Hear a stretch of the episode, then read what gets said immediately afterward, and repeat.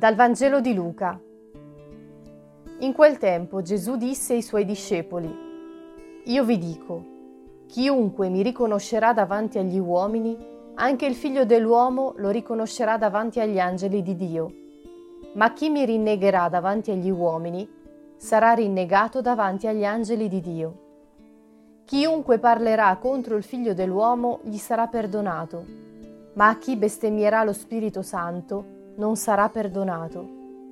Quando vi porteranno davanti alle sinagoghe, ai magistrati e alle autorità, non preoccupatevi di come o di che cosa discolparvi o di che cosa dire, perché lo Spirito Santo vi insegnerà in quel momento ciò che bisogna dire.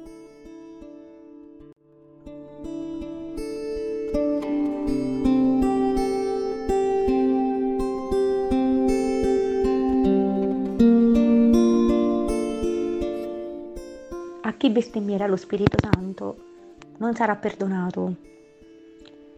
Da questo passo del Vangelo, in apparenza emerge un Dio quasi vendicativo, quasi che si compiace di punire l'uomo che non rispetta le sue leggi.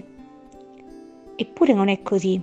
Siamo noi troppo spesso a preferire le tenebre alla luce, a preferire autocommiserarci piuttosto che fermarci, restare in silenzio e ascoltare la voce di Dio che parla al nostro cuore come un papà, il più amorevole che potessimo avere, continua a seminare nella nostra vita scintille, gocce di amore eterno, sotto forma di relazioni significative.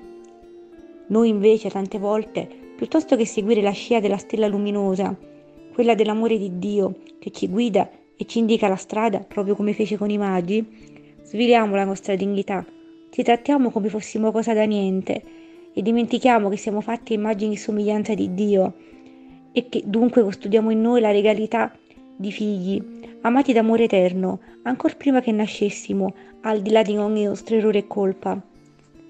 Ecco, se pensiamo allo Spirito Santo, pensiamo che sia l'amore di Dio, il suo braccio immenso e il modo in cui consola il nostro cuore afflitto, asciuga le nostre lacrime. Ma se lo rifiutiamo, se gli chiudiamo il cuore, chi mai potrà consolarci? Chi mai potrà dare senso alla nostra vita? chi mai potrà darci la felicità vera?